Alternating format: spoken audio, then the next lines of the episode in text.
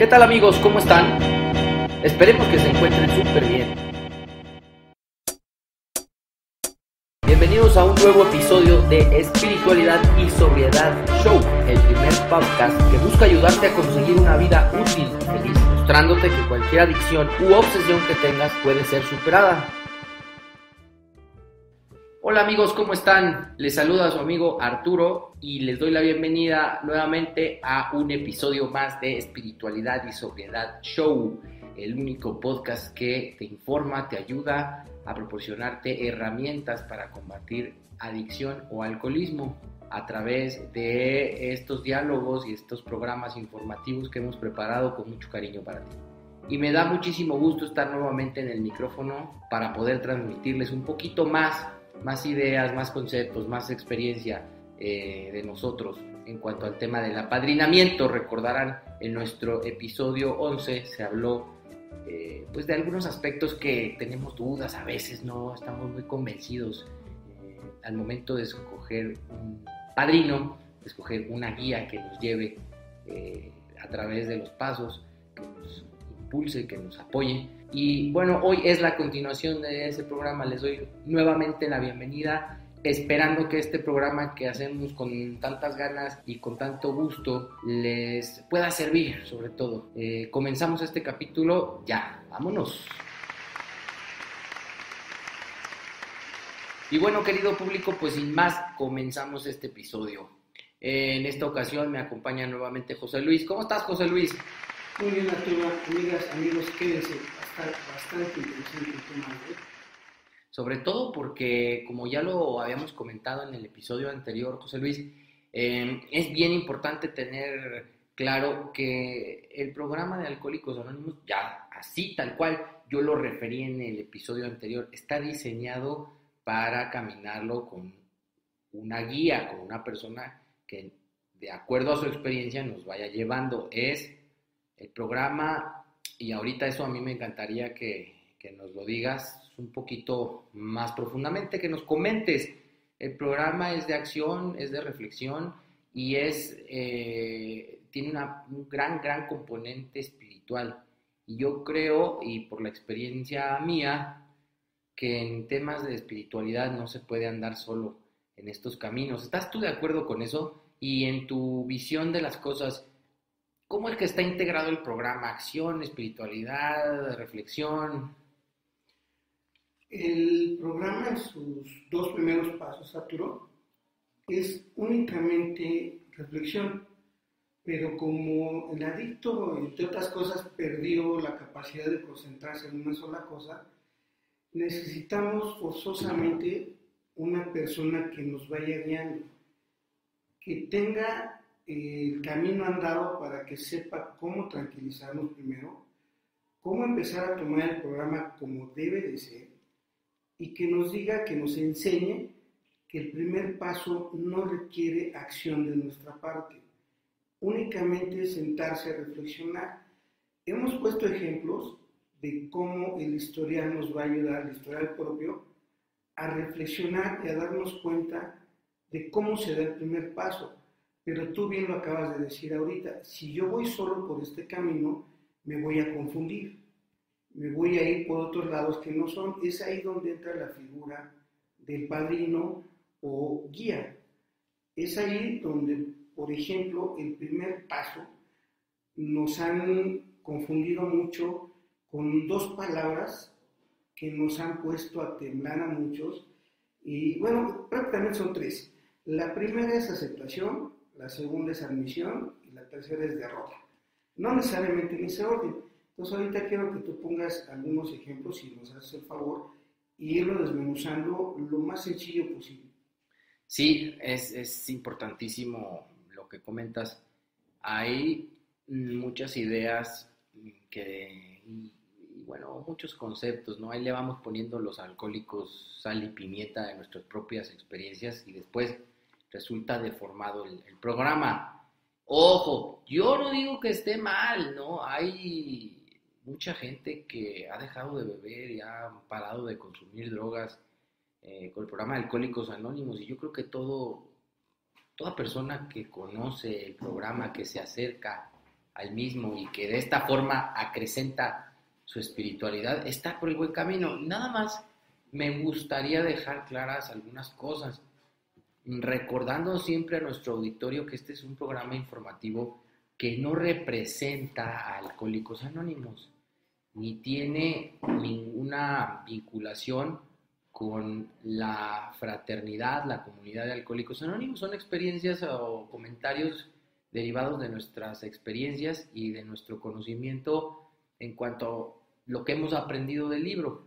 Y bueno, en este sentido se suele confundir la aceptación con la admisión y esta parte también de la derrota. A mí, por ejemplo, lo platiqué en los primeros eh, episodios cuando yo narraba un poco de mi historia, que muy vaciado porque me decían, eh, un padrino que tuve, y cosa que he escuchado más adelante en otros, otros alcohólicos apadrinando a alcohólicos, decir, derrótate, ¿no? Derrótate. Y es eh, como si yo pudiera practicar ese verbo de una forma bien fácil, ¿no? O sea, sí, derrótate, pero ya, pues yo decía, ya, no, ya, no, derrótate, derrótate bien, porque no estás bien derrotado. No, bueno, es que aquí es donde tendría yo que ponerme a ver que derrotado yo ya estaba.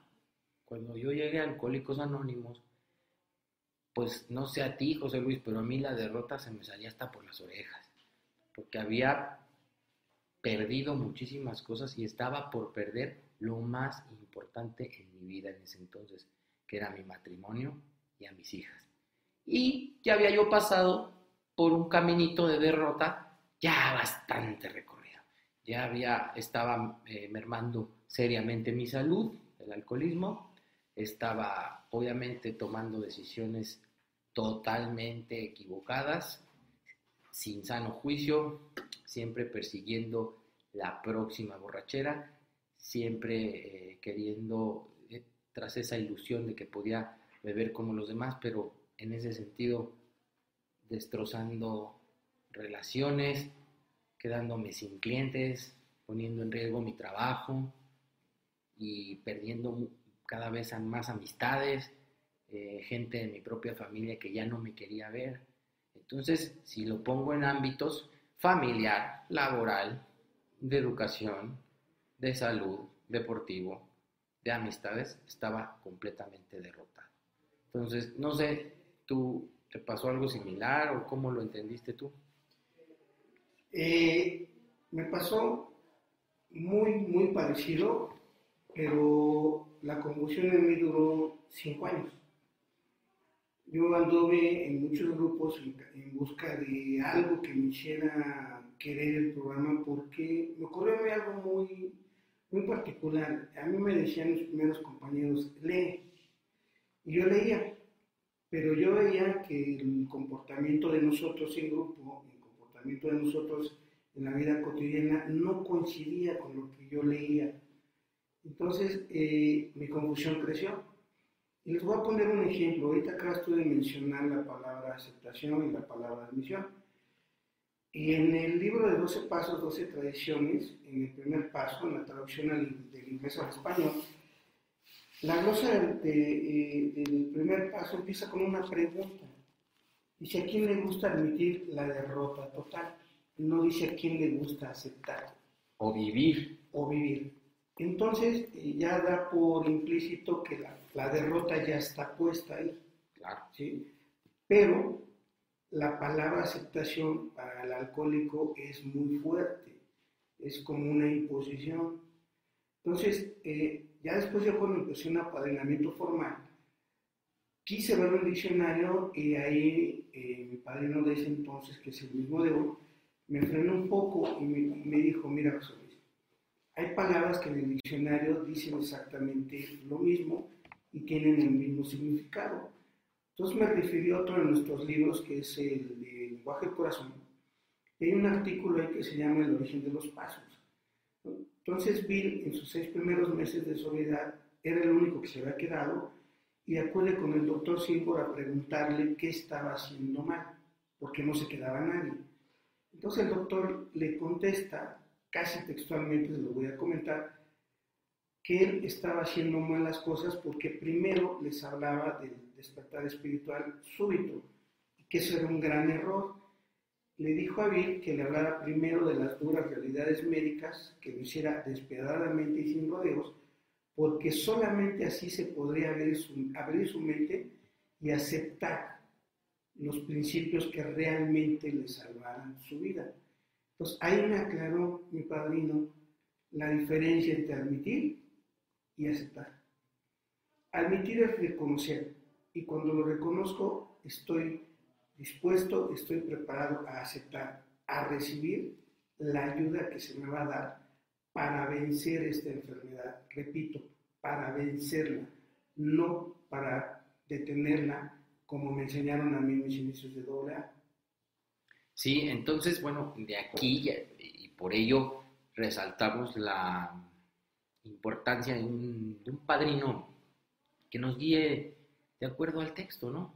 Digo, no es pedir gran cosa, realmente no nos podemos poner tan exigentes como para exigirle al padrino que tenga una maestría, un doctorado en, en, los 12 pasos, ¿verdad? Pero sí que por lo menos se dedique a la lectura de los textos de Alcohólicos Anónimos, porque como tú bien señalas ahorita y en corto, ¿no? está en los primeros dos renglones de, del primer paso, del texto del primer paso del libro 12 Pasos, 12 Tradiciones de Alcohólicos Anónimos. ¿A quién le gusta admitir la derrota? Y si yo parto, como todo en la vida, con conceptos claros, con ideas eh, precisas, pues es más probable y es más seguro que mi crecimiento o mi caminar a través de los pasos pues sea más acertado y tenga tengo mejor, unas mayores posibilidades de éxito, ¿no? Si, si tengo las bases sólidas, ¿no, José Luis? Sí, totalmente. Bien, eh, para ampliar un poquito más esto, voy a citar eh, el enunciado del primer paso. Dice, admitimos que éramos impotentes ante el alcohol y que nuestras vidas se habían vuelto ingobernables. En ningún lado de este, del enunciado está la palabra aceptación está la palabra admisión, pero me da a entender que tengo que reconocer mi impotencia personal ante el alcohol. Ya es un hecho que el alcohol fue más fuerte que yo, ahora nada más me toca a mí reconocerlo. Reconociendo este simple hecho, dice el paso uno, mi derrota es total, mi derrota es absoluta. O sea, ya estoy reconociendo que no puedo, entonces ahí ya vienen los argumentos de la alergia física que se manejaba en ese tiempo y la obsesión mental, que también hemos cometido muchos errores, hasta en el orden en que metemos las cosas. El orden correcto es obsesión y alergia. La obsesión se presenta antes de la primera copa y la alergia o la compulsión o el deseo imperioso se presenta inmediatamente después del primer trago, del primer consumo. Es por eso indispensable la figura de un buen padrino, de una buena guía, que nos enseñe esas pequeñas diferencias. Termino ahorita este comentario manejando otra palabra del enunciado del primer paso que eh, eh, eh, en el idioma inglés una palabra tiene un significado y en nuestra, nuestra riqueza del lenguaje en español maneja más. Entonces, les voy a poner un ejemplo personal de cómo yo entendí más profundo este paso. Cuando me hicieron leerlo así, reconocimos que éramos impotentes ante el alcohol y que nuestras vidas se habían vuelto inmanejables. Las manejaba la obsesión y mi pensamiento no podía apartar esa idea. Cuando empezaron a guiarme así, yo ya me interesé más por algo que no me gustaba hacer, leer el texto básico y el 12-12. Excelente. Eh, esto pues es con el ánimo de, darles a ustedes un punto de vista diferente, ¿no? O un punto de vista donde puedan, del cual puedan partir. En todo momento nosotros les vamos a recomendar que no se crean todo lo que aquí decimos y se vayan al libro y chequen los libros y busquen y pregúntenlo con el padrino. Yo nada más para acabar con la primera parte de, lo que estamos hablando, busqué en diccionario el significado de las palabras admitir y aceptar, el cual es pues claramente bien diferente. y no se confunde. Por ejemplo, en, la, en el admitir encontré un concepto súper sencillo y fácil que dice reconocer cierta, como cierta una cosa. Admitir, reconocer como cierta una cosa. Entonces estoy reconociendo que tengo un problema, que tengo una enfermedad y que no puedo. O sea, parto de la base de que estoy enfermo, de que padezco esta, esta enfermedad del alcoholismo. Y como aceptación, encontré eh, o aceptar, acción y efecto de aceptar, aprobar, aprobar. Es decir, eh, que estoy de acuerdo con que se me dé algo. Entonces, ven cómo cambian las cosas cuando las analizamos y las comentamos eh, con calma y pausadamente. No es lo mismo. Cuando yo acepto algo es porque voy a, a permitir que se me brinde un apoyo, una ayuda, o que se me dé algo que es muy difícil a la simple admisión. Pues bien, continuando con estos temas, eh, José Luis, fíjate que eh, yo también recuerdo, eh, hay una referencia en el libro de 12 pasos, 12 tradiciones en el primer paso, que se hace, que también me lo explicó mi padrino, que se hace en el tema de la admisión, ¿no? que es lo primero que, lo que tenemos que, que reflexionar acerca de esta idea. Y se hace una analogía a la bancarrota de una empresa. Me voy a permitir leer textualmente el segundo párrafo de la página 19 del libro 12 Pasos, 12 Tradiciones de Alcohólicos Anónimos, eh, su versión traducida al español, en el cual dice, segundo párrafo, y cito textual, no hay otro tipo de bancarrota como esta el alcohol, ahora convertido en nuestro acreedor más despiadado, nos despoja de toda confianza en nosotros mismos y toda voluntad para resistirnos a sus exigencias. Una vez que se acepta esta dura realidad, nuestra bancarrota como seres humanos es total. Termino la cita. Entonces yo te platicaba, José Luis, a mí eh, cuando yo ya empecé a tener sesiones de apadrinamiento más formales, a mí se me explicó como parte de la información que yo tengo que tener y de las cosas que yo tengo que entender para dar mi primer paso, esta comparación de la bancarrota empresarial, ¿no? Si, si tú, tú lo sabes muy bien, porque incluso tienes muchísima más experiencia en el programa que yo, pero hablando en términos de la vida en general, tú sabes que tanto en México como Estados Unidos, las empresas pueden llegar a estar en bancarrota. Y cuando están en bancarrota quiere decir que han perdido todo y que tienen más deudas de lo que pueden pagar y que en todos los aspectos están quebradas. Aquí en México en algún tiempo se le llamó también quiebra a ese procedimiento, eh, que es cuando las empresas declaran de manera voluntaria al gobierno que ya no pueden continuar con su operación debido a, las, a que han perdido todo, a, que incluso tienen deudas. Y, esas deudas superan eh, ya su capacidad de producción o de generación de recursos. Eh, entonces, si lo vemos así, es, un modo hasta divertido de verlo, ¿no? Como una empresa se declara en bancarrota, eh, admite que no puede hacer frente a sus obligaciones, que ya no está en posibilidades de operar, y de esta forma el gobierno toma el control de la empresa y le dice, bueno, con una condición, ¿no? Tú vas a venir a mí admitiendo tu bancarrota y yo voy a administrarte, voy a de alguna forma a protegerte, pero con la condición de que ya no vuelvas a operar como empresa.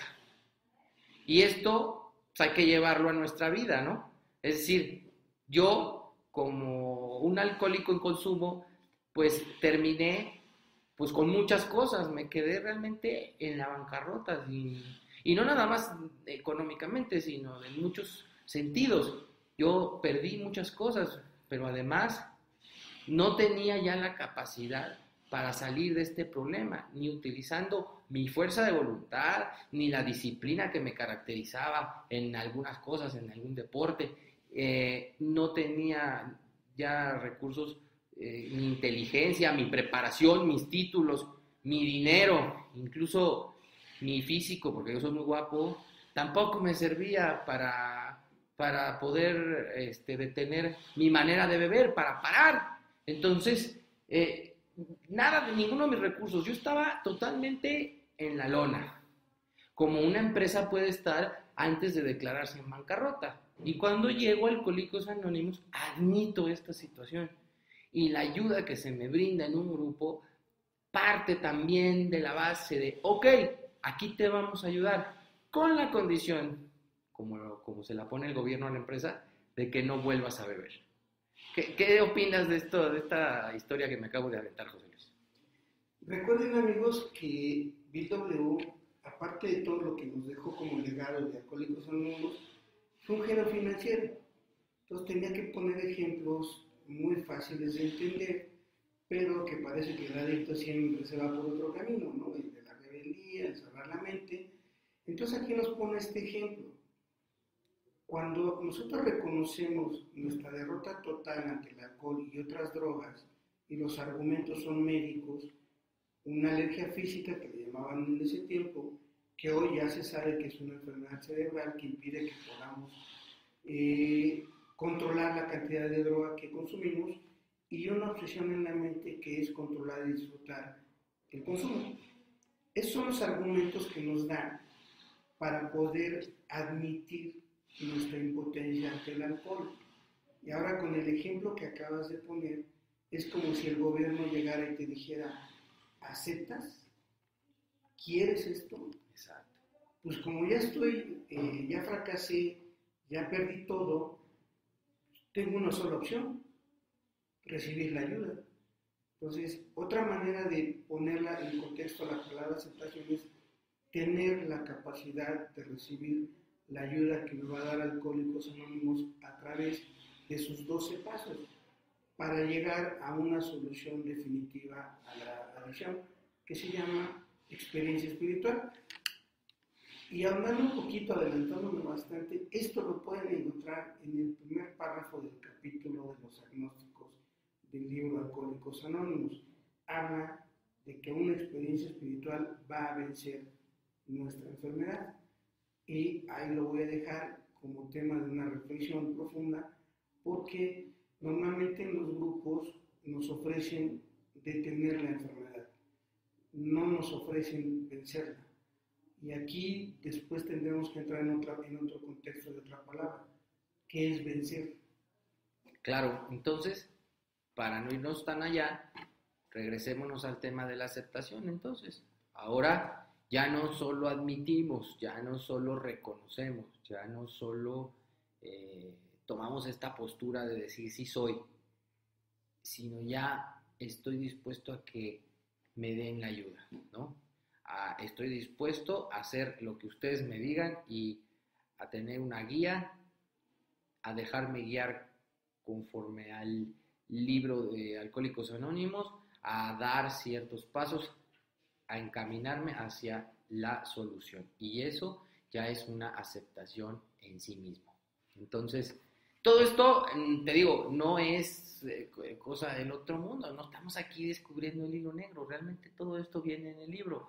Simplemente lo que queremos resaltar es que eh, debemos de regresarnos siempre a la guía del libro, siempre al camino marcado por esas personas que se recuperaron y que plasmaron su experiencia de recuperación 100% exitosa en el libro de Alcohólicos Anónimos. Y continuando con esta serie de ideas, José Luis, fíjate que también otra de las cosas que un padrino nos debería explicar y nosotros tenemos que poner especial atención es en esta, en esta otra en esta otra parte de lo que viene siendo el primer paso de la información que tenemos que reflexionar, que tenemos que este, ir digiriendo como parte de nuestro primer paso y que, como lo hemos dicho, pues debiera ser de la mano de, una persona experimentada o un padrino. Entonces, yo continuando con esto, vamos a hablarles ahorita ya en esta última parte del capítulo de algo bien interesante, estoy seguro que les, les va a parecer interesante. Y voy a, leer ahora el primer párrafo de, esta página 19 que hemos estado este, haciendo referencia. Dice así, inicio la, cita del texto. ¿A quién le gusta admitir la derrota total? A casi nadie, por supuesto. Todos los instintos naturales se rebelan contra la idea de la impotencia personal. Es verdaderamente horrible admitir que, con una copa en la mano, hemos deformado nuestra mente hasta tener una obsesión por beber tan destructiva que solo un acto de la providencia puede librarnos de ella. Esto nos habla de que podemos vencer la enfermedad y a cuál de las dos partes de la enfermedad se refiere. Acuérdense, eh, querido auditorio, que hemos hablado que la enfermedad tiene dos caras. Y hace rato lo comentó José Luis. ¿En qué orden se podrían mencionar para que tengan una lógica? La obsesión y la alergia. La obsesión precede a la primera copa cuando entra en contacto con mi organismo la, la sustancia o el alcohol, se activa la parte física, la alergia. Entonces, ¿qué nos está diciendo este párrafo? ¿Me puedes ayudar, José Luis, a explicar un poco más? Con todo gusto, Arturo. Eh, dice este párrafo que es verdaderamente horrible admitir, otra vez, no utiliza la palabra aceptación. Es verdaderamente horrible reconocer que con la copa en la mano, lo primero que se nos deforma es la mente, hacia una idea, que es controlar y disfrutar el trago. Y esa se llama obsesión y su característica es tan destructiva, dice que solo un acto de la providencia puede liberarnos de ella. ¿De qué nos va a liberar? De la obsesión. Tras bambalinas te comentaba, vamos a usar un poquito de sentido común. Tú acabas de comentar, la obsesión precede a la primera copa, o sea, se presenta antes del primer trago, de la primera fumada de marihuana, de la primera este. Es antes. Y la alergia se presenta después del primer consumo, después del primer jalón, después de, la primera esnifada de cocaína, lo que gusten. Si eliminamos el precedente, no se va a desatar la alergia. Entonces, si le ponen atención, si el padrino nos enseña a ver esto con calma, toda esta reflexión, insisto, ¿eh? nos dice, el programa te va a liberar de la obsesión, no te va a quitar la alergia. Tú lo acabas de comentar hace unos momentos con la bancarrota. A haber libertad, pero no puedo volver a consumir. Entonces aquí se presenta un dilema medio pesadón. Pero para no meternos en esas cosas ahorita, vamos a ponerlo con esta sencillez. La oportunidad que se me va a dar es buscar un poder que me libere de la obsesión destructiva que tiene sobre mí el alcohol y las drogas. Entonces, aquí se le llama en este primer paso un acto de la providencia. Ahora, para que lo podamos comprender en contexto, me gustaría, Arturo, que nos ayudaras a leer una parte del libro de Alcohólicos Anónimos. Claro. Que está en la página 44, en el capítulo que se llama Nosotros los agnósticos. Al final del primer párrafo nos plantea la solución para liberarnos de la obsesión destructiva, que es uno de tantos eh, calificativos o, o características que tiene la obsesión. A ver, entonces está en la 44 del libro de Alcohólicos Anónimos, al final del primer párrafo, dice más o menos así, que si tú estás sufriendo una enfermedad. Dice, si cuando deseándolo sinceramente te das cuenta de que no puedes dejarlo del todo, o si cuando bebes tienes poco control de la cantidad que tomas, probablemente eres alcohólico. Si este es el caso, tú puedes estar sufriendo de una enfermedad que solo una experiencia espiritual puede vencer. Fin de la cita, José Luis. si tengo una buena guía, si tengo un buen padrino, me va a enseñar a compaginar las dos cosas. El acto de la providencia es un despertar espiritual que va a vencer la obsesión y por lo tanto no se va a desatar la alergia. O sea, nos ofrece libertad. Y vuelvo a lo que tú habías comentado, se me va a perdonar, pero aparte se me va a liberar. Y hay una condición, no voy a volver a beber. Al principio es una condición muy difícil, para eso están los grupos, para darme contención primero. Pero en el desarrollo de la asistencia y del apadrinamiento, se me va a enseñar a hacer lo que debo de hacer para que esa, esa obsesión sea expulsada de manera definitiva de mi mente. La alergia va a quedar, ¿eh? Esa es la mala noticia. Esa no se cura. Esa no se cura y eso está en el capítulo de la opinión del médico, cuando hablan ellos que la única solución es la abstinencia total. Pero nosotros como adictos sabemos que el no beber es un infierno. Entonces tenemos que tener algo más, una fuerza superior y esa fuerza, lo voy a plantear así rápido, es la fuerza del espíritu que nos va a liberar de esa obsesión. Y ahí es donde va a trabajar. Voy a dejarlo así. Ese poder superior va a trabajar ahí primero para empezar a hacer el trabajo que nosotros como seres humanos no habíamos podido hacer. Claro, eso a eso se refiere cuando menciona providencia, ¿es correcto? Así es. Sí, miren, no, no queremos meter términos religiosos. No se vayan con la finta. Porque luego muchos grupos dicen acto de la divina providencia. No, no, no, así no dice. Textual es providencia y con mayúscula. Entonces, de entrada a, muchas cosas que no vamos a tocar aquí, porque lo que queremos es quitar confusiones. Claro, hombre, pues este, eso es lo que procuramos, eh, queridos eh, radioescuchas, no generarles confusión, al contrario, ir disipando ciertas duditas que se queden por ahí. Y yo, pues ya para terminar este episodio, José Luis, quisiera recordarles a nuestros amigos, nosotros hablamos mucho o utilizamos mucho el término alcohol, alcoholismo. Eh, adicción, pero recuerden, eh, eh, público que nos hace el favor de escucharnos, que las obsesiones pueden ser de varios tipos.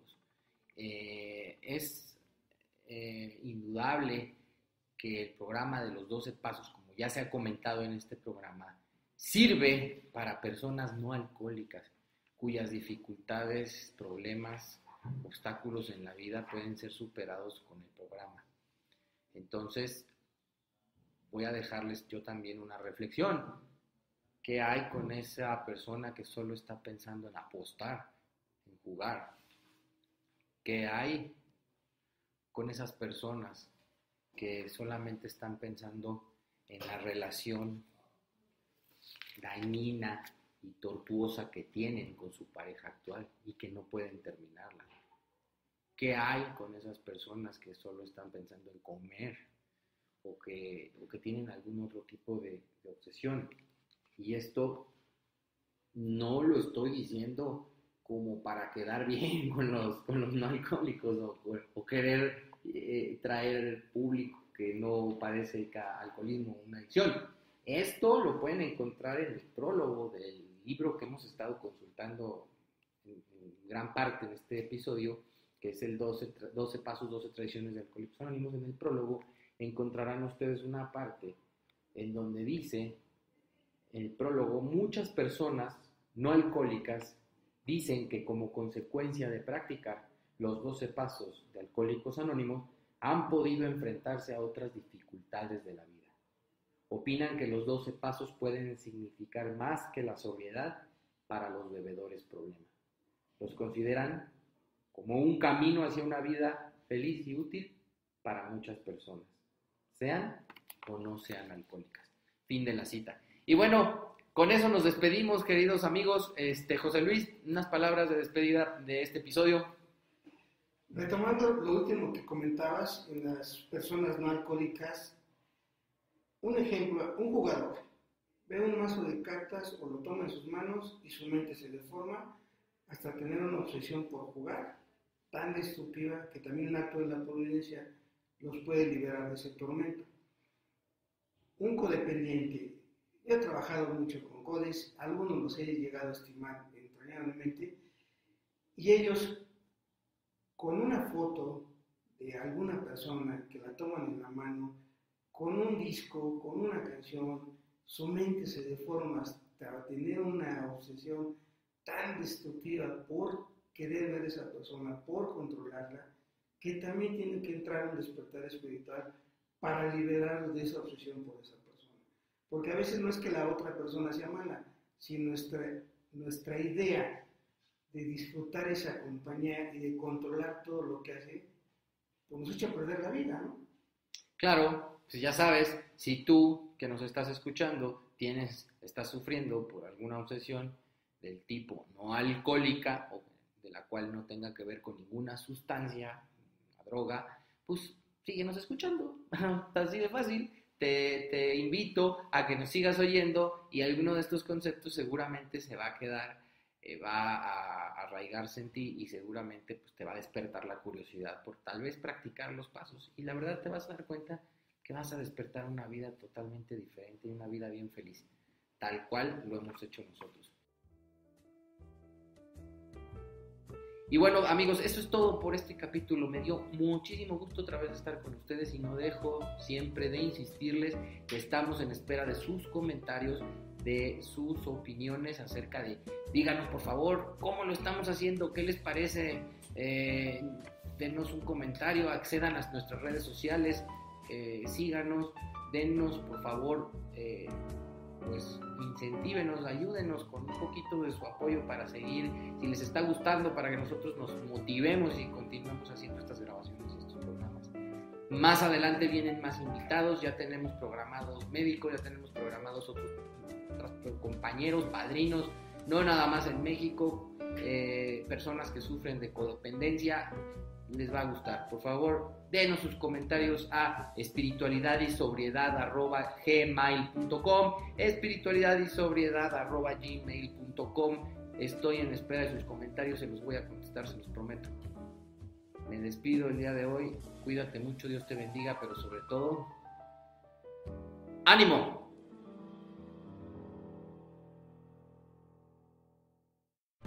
Recuerda darle manita arriba y compartirlo. Alguien podría necesitar. Por favor, no dejes de suscribirte a nuestro canal. Si te has quedado con ganas de más, te invitamos a seguirnos en todas nuestras redes sociales. ¡Chao, amigos!